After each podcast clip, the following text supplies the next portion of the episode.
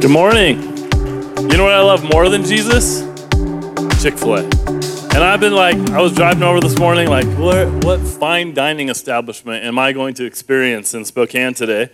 And just now I realized I get to have communion three times this morning. So, like, I don't even have to eat lunch. um, my name's Chris. I, like James said, I pastor a church in Coeur d'Alene called Anthem. Uh, I actually pastor our downtown Anthem uh, in Coeur d'Alene. We have one in Hayden and one downtown. And uh, Richie and I go way back. So uh, we went to Bible college together. I can remember back in about the year 2000, prior to him and I being even being married, that us and our wives did a double date in Seattle while we were going to Bible college. And we sat over a cup of coffee and talked about the day that one of us or both of us would plant churches. And um, I was running a skateboard ministry for about 15 years prior to jumping in to plant a church. And Richie was working in youth ministry. And then all these years later, we sort of end up in similar necks of the woods, planting churches together. And I just have to tell you that I absolutely love your pastor.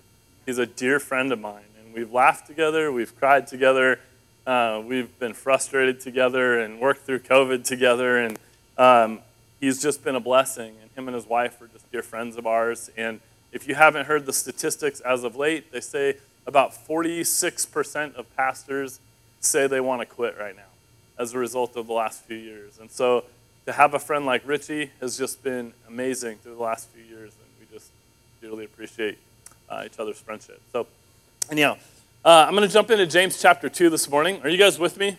Okay. James said this is the best service, so I, I, am hoping that that's the case. We got any closet charismatics in the house? You're going to come out this morning? Um, oh, there we go. Shouting me down. That's what I like to hear. All right. So we're going to be in James chapter 2. Uh, to give you a little backstory about me, uh, 43 years old, uh, a little over a decade ago, I got this harebrained idea to do an Ironman race. And so 2012, I started training for an Ironman, did an Ironman in 2012, did another Ironman in 2014. Halfway through, uh, any other triathletes in, in the house that can at least share a little bit of the pain with me? You're all smart people. So, um, 2014, did another one. Halfway through the race, I punctured my lung, didn't know it, was in extreme pain the whole race. Uh, from that point on, found out two weeks after the race because I was in so much pain that there was a hole in, hole in my lung and I didn't know what was going on. And, um, and so I hung up my bike and shoes and everything for about eight years. And just this year, I decided to make a comeback at 43. I'm like, got this, you know? Let's, let's do this. this 40, my 40s are going to be the decade, you know? And so uh, I, I started training for a half Ironman that I did a few weeks ago in, in Coeur d'Alene. Well, one of the things that I love most about uh, Ironman races is the training. I mean, for a full Ironman, you're committing to about nine months of your life training. Uh, the half was about six months that I spent training for it. But what I love most about the training are the people that you get to train with. And so the two Ironman races that I did in the past, I had really good friends that signed up with me, and we spent a lot of time together, like praying while we're riding on, like for six hours on a bike, you know, and and talking to each other, and like it was just a really the spiritual experience, physically challenging experience, emotionally challenging experience. Like every facet of it was so good. But the training portion with people is just so amazing and so valuable. So this last year, uh, last summer, 10 of us from our church over in Coeur d'Alene decided we are all going to sign up for the half Ironman and do it together. Guess how many of us actually did the race? Three. So 70% ducked out. But the two other guys that did the race with me had never done a triathlon before in their life, and they were jumping right in to do this half Ironman. They're each about a decade younger than me. And so we trained together pretty intensely over the last four months leading up to that race. And what was really cool for me was uh, we, we had gone out on a swim one day down at the lake in Coeur d'Alene, and uh, we went out on the lake, and I'm not like bragging about myself. I'm a faster swimmer because I have experience and I've had coaches and I've learned some technique things. And so these guys are brand new to the scene, trying to figure it out. We get out in the water, and I just kind of like took off and come back, and I'm waiting for like 20 minutes on the beach for them to come back, and they get out. They're like, "What the heck?" You know, like, "How in the world are you so fast? You're 10 years older than us." You know, I'm the old man, and and uh, and I said, "Well, there's so much about it that's technique. Like, there's so much about it that's form." And so he's like, "Teach me, teach me." And so we stood on the beach and gave him instruction, and he would take what I told him to do, and he'd go out in the water, this buddy of mine, and then he'd try it, and he'd come back in. Okay, change this, try this, and morph, and then he'd go back out, and he'd try it, come back in, and he's like, I seriously feel like I'm getting faster. He's like, I, I can feel myself gliding, and I'm like, yeah, you're, you're learning how to have form. You're learning how to actually swim for endurance races. And he actually got to see some of the fruit of what it was that he was putting to practice. Um, ironically enough, he beat me by three minutes on race day. Um, and I was super proud of him. Like, the guy actually took the stuff that he was being taught and he began to put it into practice. And that's one of the things that, like, when you look at this book of James, um, you know, I, I see these parallels in our lives with our relationship with Jesus so often. And sometimes, most of the time for me, it happens when I'm training and whatnot. But um, because none of us in this room have arrived, right? Is anybody there this morning? You got there? Like we should hang out afterwards, you know? You're either a liar or you got something figured out that I don't. Um, but none of us have arrived, right? No matter how long we've been following Jesus, we're still learning, and we're growing, and we're maturing in our walk with Him. And when you look at the book of James, you see this consistent challenge throughout the book of James to actually do something with your faith.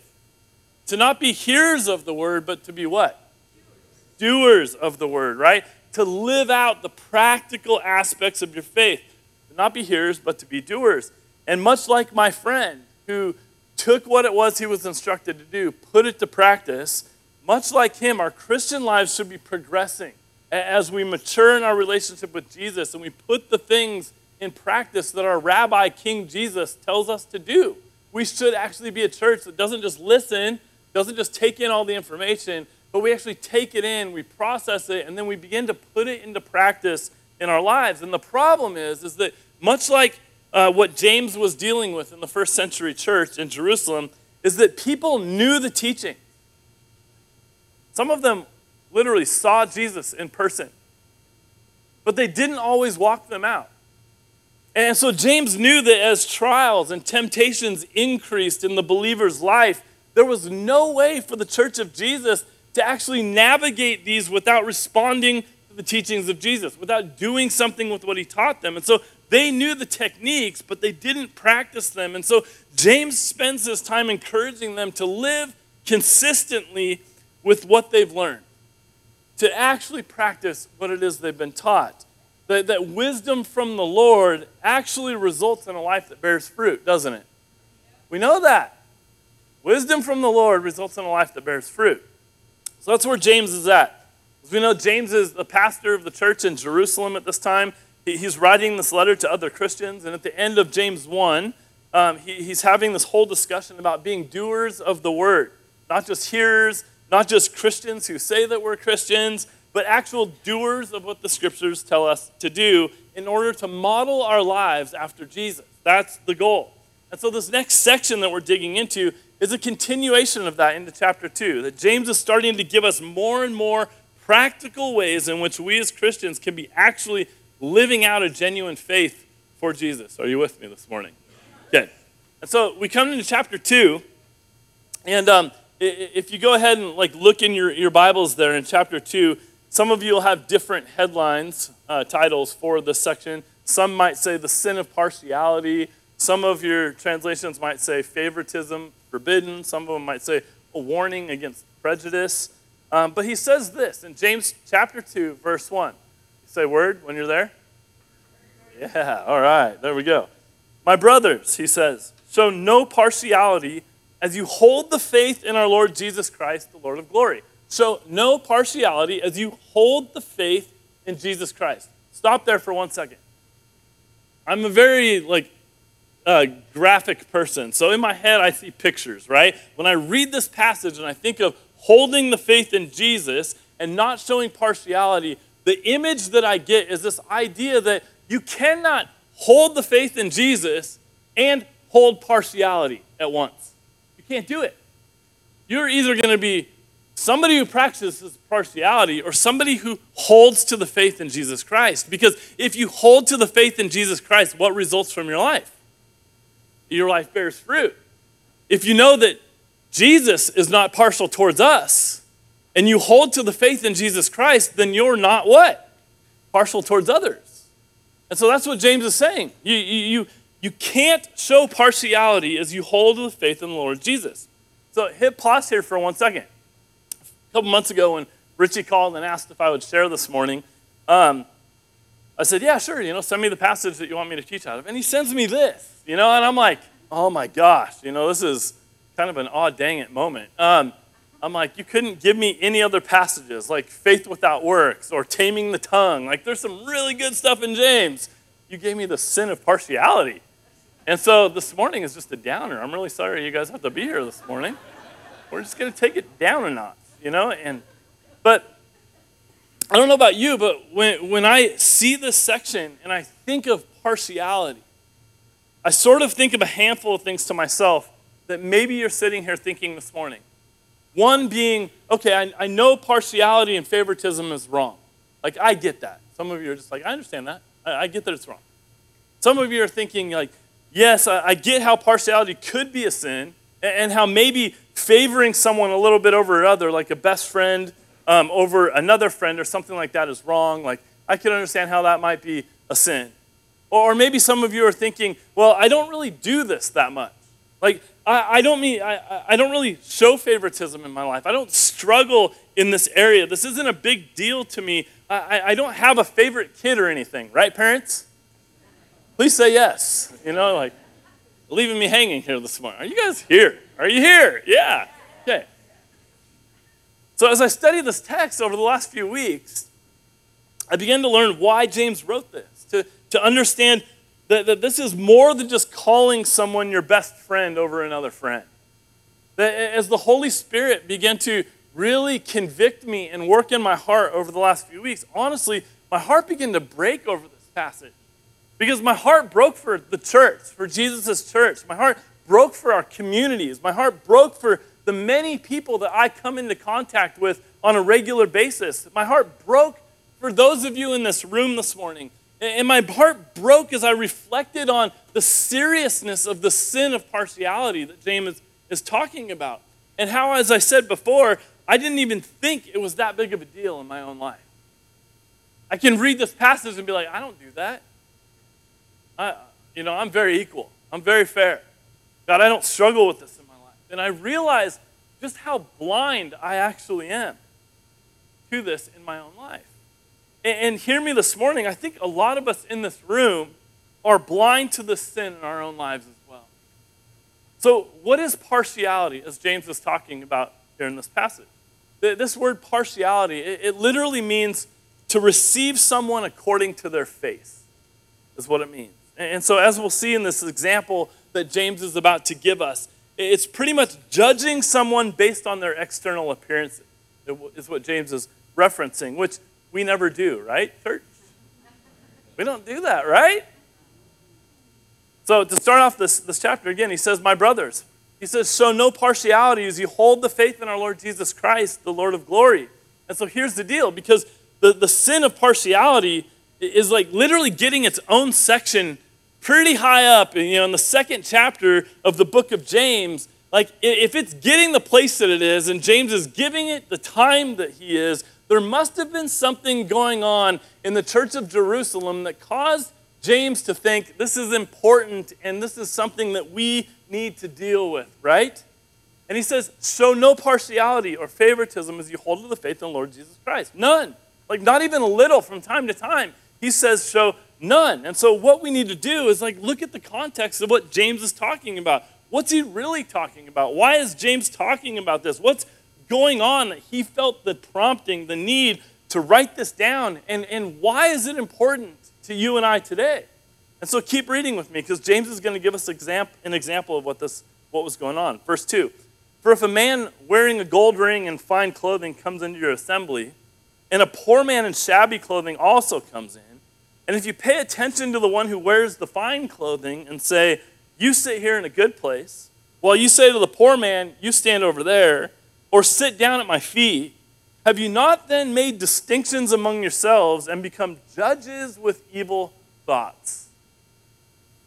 Anybody else feel like, so he gives us a little bit deeper glimpse into this, right? With regards to what he's talking about when he says there should be no partiality amongst you.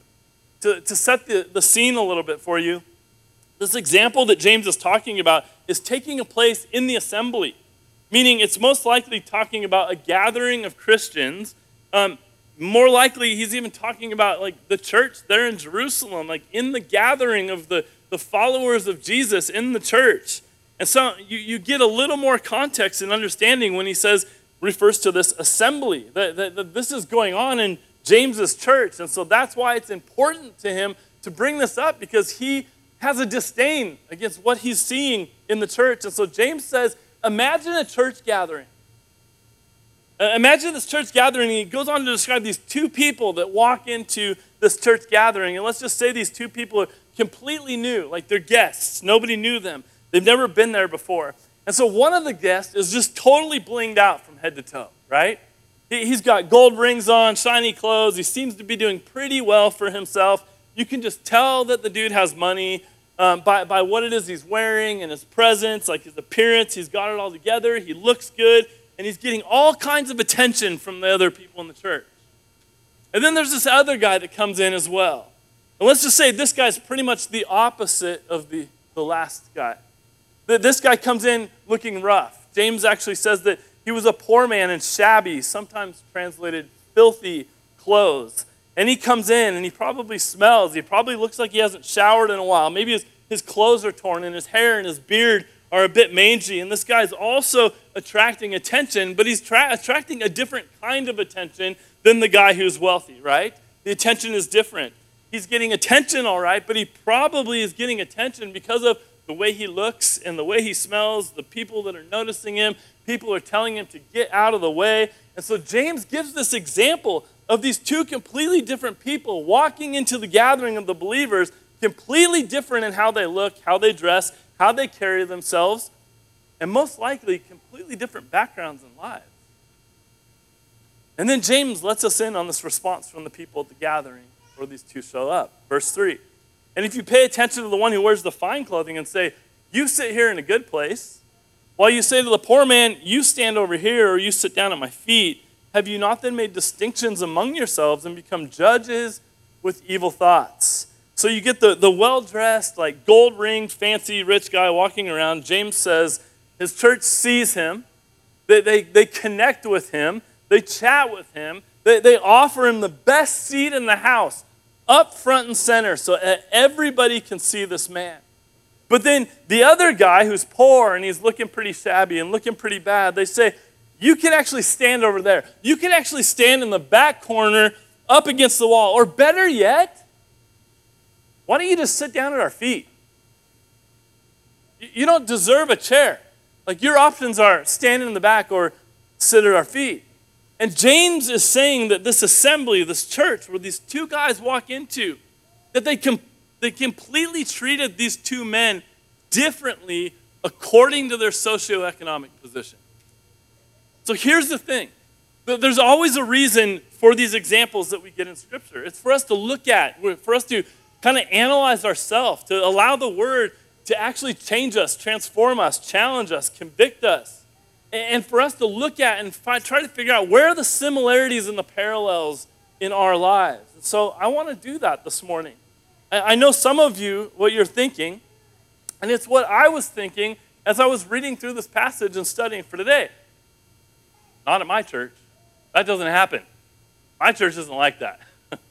right? Like that doesn't that doesn't happen in my church. I mean, come on, like that's so extreme. My church is really good at welcoming people we're really good at not playing favorites and having partiality. Like, I don't see that happening here. Maybe that happens at a lot of other churches, but not here. Anybody else think that about your own church? It's easy to think that. That's my go to about my own church that I pastor. Doesn't happen here. Maybe it happens at Richie's church, but not mine. You know what I mean? No. And so I'd say, like, you know, I, I kind of agree. Like, I would hope that, that my church has a higher standard in that sense. It's hard to imagine it happening there. But what really hits my heart, like, is the, the, the truth that it probably is happening there. That, that people in every church get overlooked. And you might not mean to, but people are actually being overlooked. It might not happen as often as it does in some other venues and some other places, but it happens. And we're guilty of showing favoritism in so many different ways. And what, what James is saying is it's sin. Favoritism is sin, is what he's saying. So we, we might not know we're doing it, but we do it. It's literally in our sinful nature to judge others, to look at them by their appearance and begin to put them in categories. I was reading an article this past week about Gandhi. When Gandhi was a student in college, did you know that Gandhi went to go check out a Christian church in uh, Calcutta, India, while he was in school? Because he said he saw the caste system that existed in the Hindu religion. And what he said was, what I heard was that Christianity wasn't like that, that they had wiped out the caste system and that they weren't partial to one another. And so Gandhi had this inkling to go to a Christian church and to experience it. And he walked in and he went to an all white Christian church in Calcutta, in India, and he was immediately rejected and actually told to leave. And when interviewed later on in life, he said that experience for him, he said, What I realized was that I thought they didn't have a caste system to differentiate themselves, but it actually exists in the Christian church. I might as well stay Hindu. Like, dang. So that exists in our churches. And here's the truth is that, again, it's probably more front and center than we give credit to. I've spent the last 24 years of my life in full time ministry. I've toured the world with skateboarders been to churches in 12 different countries, every state in the United States. I've been everywhere. I've worked at three different churches myself. I've seen it happen in the church. And that's not to say, like, the church sucks. It's just to say, I think we can do better. And, and, and as I travel with skateboarders, I got a front row seat because you get a bunch of kids who are like I, the kids I traveled with that, were these like professional and amateur skateboarders. 90% of them came from fatherless homes. Um, and all of them gave their lives to Jesus as skateboarders at skateboarding events that we did and then went on tour with our team. They didn't grow up in the church. And so when they'd walk into a church and the first accusation made against them was based on how they looked or the Metallica shirt that they had on, that they're not quite as sanctified as the rest of us, it, I, I got to see it. That, that it actually does exist, that we are actually guilty of this. I've observed it. But the bigger picture, church, the, the example James is giving of his own church assembly and the partiality that's shown to people who look different is just an example of something much bigger because there's a bigger issue that James is trying to address. That we've got a problem. And the problem we have is sin. And sin is actually infecting our churches, it's infecting our daily lives, our, our Christian lives outside of the church. And if we actually want to live out genuine faith in Jesus Christ, we need to take this idea of the sin of partiality seriously and really examine where it creeps up in our lives. Be willing to see it and acknowledge it and deal with it. James goes on, verse 5 Listen, my beloved brothers. Has not God chosen those who are poor in the world to be rich in faith and heirs of the kingdom, which he has promised to those who love him? But you have dishonored the poor man. Are not the rich the ones who oppress you and the ones who drag you into court? Are they not the ones who blaspheme the honorable name by which you were called? So here you have James sort of continuing on with this theme of showing partiality and favoritism to the rich over the poor. And his example was that was basically favoritism in a socioeconomic status in the gathering of the church, rich versus poor. That was the problem that James was addressing. That was the problem in the first century church, and it's still a problem today. But James goes a little bit deeper with this idea of the poor, and he then begins to remind the Christians that they're that, that of what God's view of the poor actually is. He says, Listen to this. Listen, my beloved brothers, has not God chosen those who are poor in the world to be rich in faith and heirs of the kingdom? Amen? That's it's just amazing. And so James appeals to God's choosing of the poor. He wants to remind them of what God thinks of the poor, that the poor have been chosen to be rich in faith, that he's talking deeper than just what we think of the poor. He's talking about being poor in spirit, which makes you rich in faith. And that those that recognize their spiritual poverty and their need for God are the ones that inherit the kingdom of God. And you see all throughout Scripture, like many, many times, that God has favor on the poor in spirit, but He also has favor on the poor in general. He has a heart for those that don't have much, He has a heart for those who hurt. God has a heart for those in need. And James is talking about those inheriting the kingdom of God are those who are poor who choose to love God with everything they have. And what James is getting at here is making sure that we see the poor the way that God sees the poor. That we see them as they are before Him. And it sort of feeds this bigger issue that is how we view people versus how God views people. That we have a problem right? We have a sin problem. It's called showing favoritism, as G- James points out. And James is saying we dishonor those that we show partiality against. And even though we might be sitting here thinking to ourselves, well, I don't think this is really a problem for me. I don't struggle with the one, this one. I, I think I, I, I treat everyone equally. I don't have those crazy thoughts in my head when I first see or meet somebody. The reality is, is that we actually do.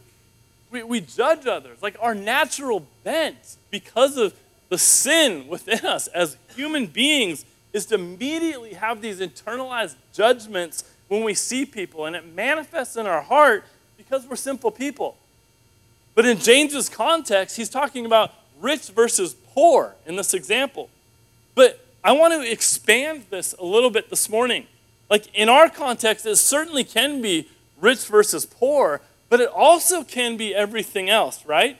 Everything from showing favoritism to the rich over the poor, to judging someone on their looks, judging people based on their talents, what they can bring to the table, what they can't bring to the table, to discriminate people, to have prejudices based on sex and race and background. It happens everywhere outside of the church in our everyday lives, pretty much everywhere we go in our society. But the sad thing is, like James is addressing here, is it should break our hearts when it seeps into the church, shouldn't it? Because it's not God's heart. That's not his heart. That, that, that's not how God would want himself to be re- reflected through us to others. It's not his heart. And so the bigger issue that you'll see in the next few verses, like bigger than showing favoritism or saying that you have favorites, or bigger than being partial towards someone or bigger than giving someone a good seat while giving somebody else a worse seat, he says this in, in verse 8 If you really fulfill the royal law according to the scripture, you shall love your neighbor as yourself, you're doing well. But if you show partiality, you're committing sin and convicted by the law as transgressors. For whoever keeps the whole law but fails in one point has become guilty of all of it. For he who said, Do not commit adultery, also said, do not murder. And if you do commit adultery, but if you don't commit adultery but do murder, you become a transgressor of the law. Again, wah wah, right? Like, if you've done one of those, you actually broke it all. Uh, and this is the amazing part of the gospel, to be honest with you, that you don't have a chance. You get that? Outside of the life, the death, and the resurrection, resurrection of Jesus, you don't have a chance. You're held against the law. But Jesus' life, his broken body, his blood shed for you, the resurrection power of Jesus was granted to you by his grace because he knows you can't do it on your own. So it's a good thing when James says, if we're truly living out the royal law found all over Scripture, that this command by Jesus himself that we shall love your neighbor as yourself, if we're actually doing that, then we're actually doing pretty good. But if we're not, then we're actually showing partiality because we're not loving our neighbor. In fact, we're sinning. In fact, we're breaking God's law, this command to love your neighbor as yourself. And the truth is, if that's the case, then you're guilty. And so James goes on to remind us that if we're guilty of this law, we're guilty of them all. Again, wah wah, right? How many of you guys know that this is not a downer part of the story? This actually should get us more stoked than anything, right? that we're guilty of breaking the law set for us by God. Even when we think we're doing great for not breaking the law because we're not committing some sins, you're actually still breaking the law, right? And he goes on to say, For whoever keeps the whole law but fails in one point has become guilty of all of it. For he who said, Do not commit adultery, also said, Do not murder. If you do not commit adultery but do murder, you become transgressor of law. So this is how serious James wants us to take showing partiality. That you can't just pick and choose what sins you think are more simple than others. And we live our life like that, don't we? We're like, well, I, I've done this, but I haven't done what that dude did. You know what I mean? Like, that dude's in a really bad place. God, you know that uh, I haven't done what he's done. So by God's grace, you know, like I'm doing pretty good. And God's like, well, have you done one of them? Like, then you've done all of them. And the deeper issue is this, is that when we show favoritism, we're not just showing just how we see others. It's not about that. But it actually exposes what we actually think about other people it exposes the value that we see in others. Like when we're showing favoritism towards the rich, for example, we're seeing them for what they can do for us. It becomes all about us. We see them as holding a higher value to us than, than, than the poor because of what it is that they can provide for us. Just like if we show favoritism towards those only in our friend group because they're like us, we're holding them to this higher value than those who might be different than us. I have a 17 year old son that's learning how to be an adult right now. Lots of conversations right now with him are like, but you know, who are your friends that you're hanging out with? You know, like, well, you know, I hang out with these guys, but these guys want to hang out with me. I don't want to hang out with them because I just don't, you know, they're not my style. And, and Heather and I will say things like, do you ever see us hanging out with all the people we just want to hang out with? No. We go hang out with the people that God wants us to hang out with because we're going to show them the love and the grace of Jesus. We're going to be a friend to those who don't have the friend. This isn't about getting all the people in your life that you want in your life and only keeping your small clique because that's the only way you can survive. It's about looking around this world, around this room, and saying, God, who is it that you've called me to? How do I become the reflection of Jesus to the world that you've placed me in? I'm certainly not going to be that if I'm only with a homogenous group of people that think like me, act like me, talk like me. I'm going to go to the broken. I'm going to go to the marginalized. I'm going to go to the places where everybody else has told them to stand in the back of the room and sit at the floor. I'm going to go to those people and I'm going to say, You take the front seat. You have what I have. Some of you have probably seen this illustration before. But so often with, with, with favoritism, it actually ends up revealing what we value and how much we actually value others when we show favoritism. It, re- it reveals that our value of others is actually different than God's value of them, which actually just can't be. Like, that cannot happen. And, I, I love this illustration that most of you have probably seen, but you know, I have these two $1 bills. One is like super clean and crispy, right? And then one is like jacked up. It's like wrinkled and it's torn and like it, nobody wants that one. And it's so funny when you walk up to people and you say, I'm going to give you a dollar. I want you to take one. Which dollar do they take? Clean one. Like if you're anything like me, if I get one of these, I'm like, I don't know where that thing has been. I'm rushing down to the bank and I'm like, dude, can you give me a crispy one? You know what I mean? Like, I'm not, I'm not to carry that thing around with me. We want the clean, crispy one. But what do we actually know of Jesus? That both of these things have the exact same value. Despite how wrinkled and crumpled up this one is, it's still a dollar bill. The value is not different, but my perceived value is that doesn't go in my pocket. I just want the clean one. We do that with God's people so much. We pick and choose who He wants us to be with and who's more like me and who's easier to like, who believes all the same things I do. And instead of like, where are the crinkly ones that Jesus spent all of his life with?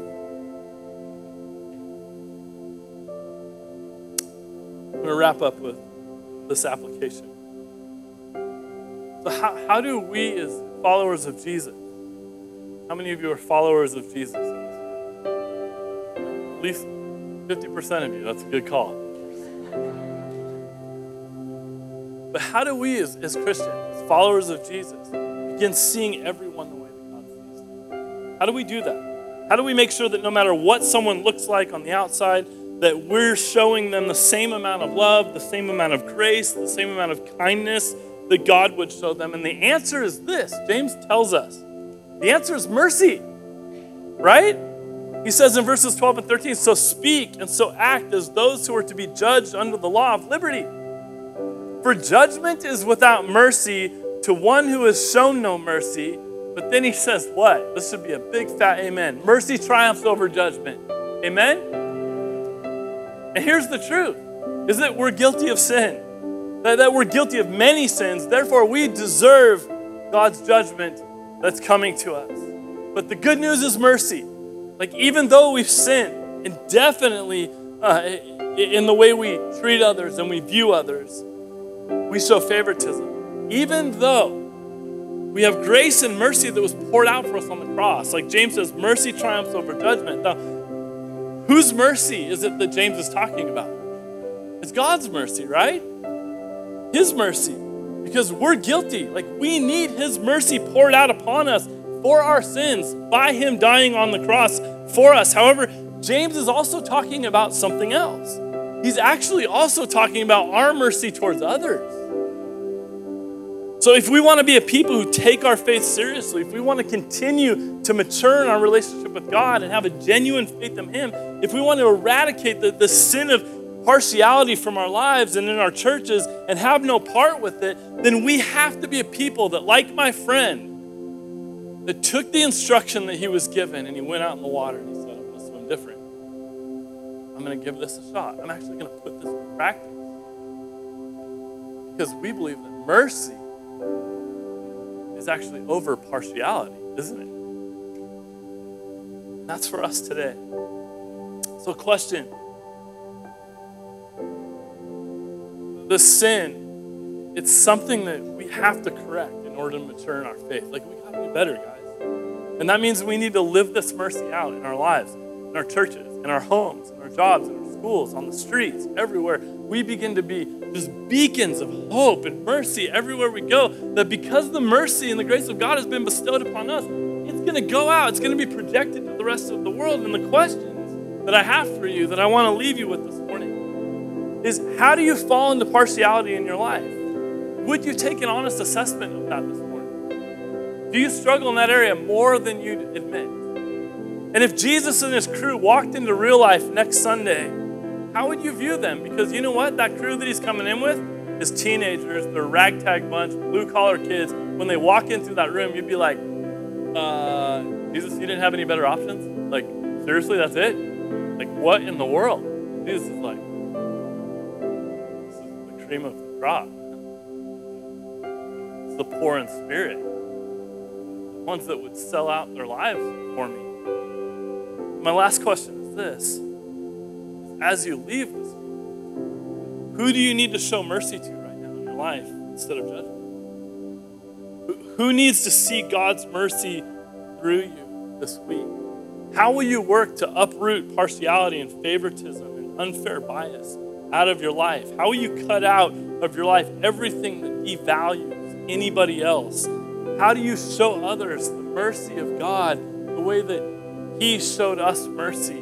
How do you practice God's mercy with everyone you meet and everywhere you go? How is God's mercy lived out through you, church? How is it being projected to the world? Let lives of mercy towards others He lived through us. Like May we be conduits of hope, peace, mercy, kindness, passion, grace, salvation to the rest of the world. Amen?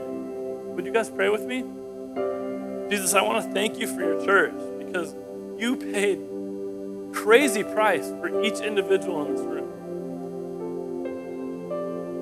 And Jesus, that wasn't just so that we could call ourselves Christians and attend church do all the right Jesus, that was so that we would begin to be followers, practice what it is you tell us to do. And so, Jesus, as we leave here this afternoon, I'm praying that we would be the hands and the feet of Jesus everywhere we go.